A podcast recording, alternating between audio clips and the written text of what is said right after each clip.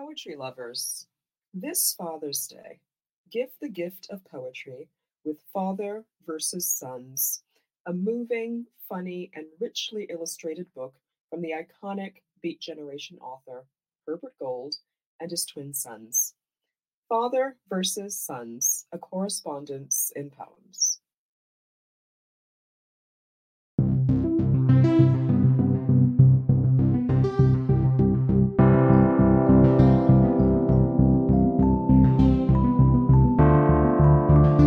I'm Sumita Chakraborty, author of Arrow and Poem a Day guest editor for the month of May. I hope you enjoyed today's offering, brought to you by the Academy of American Poets.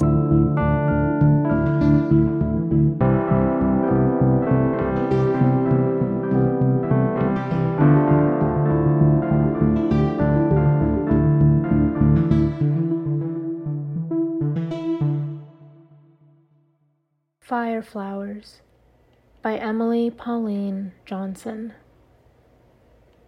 And only where the forest fires have sped, scorching relentlessly the cool northlands, a sweet wildflower lifts its purple head, and like some gentle spirit sorrow fed, it hides the scars with almost human hands and only to the heart that knows of grief, of desolating fire, of human pain, there comes some purifying, sweet belief, some fellow feeling beautiful, if brief, and life revives and blossoms once again.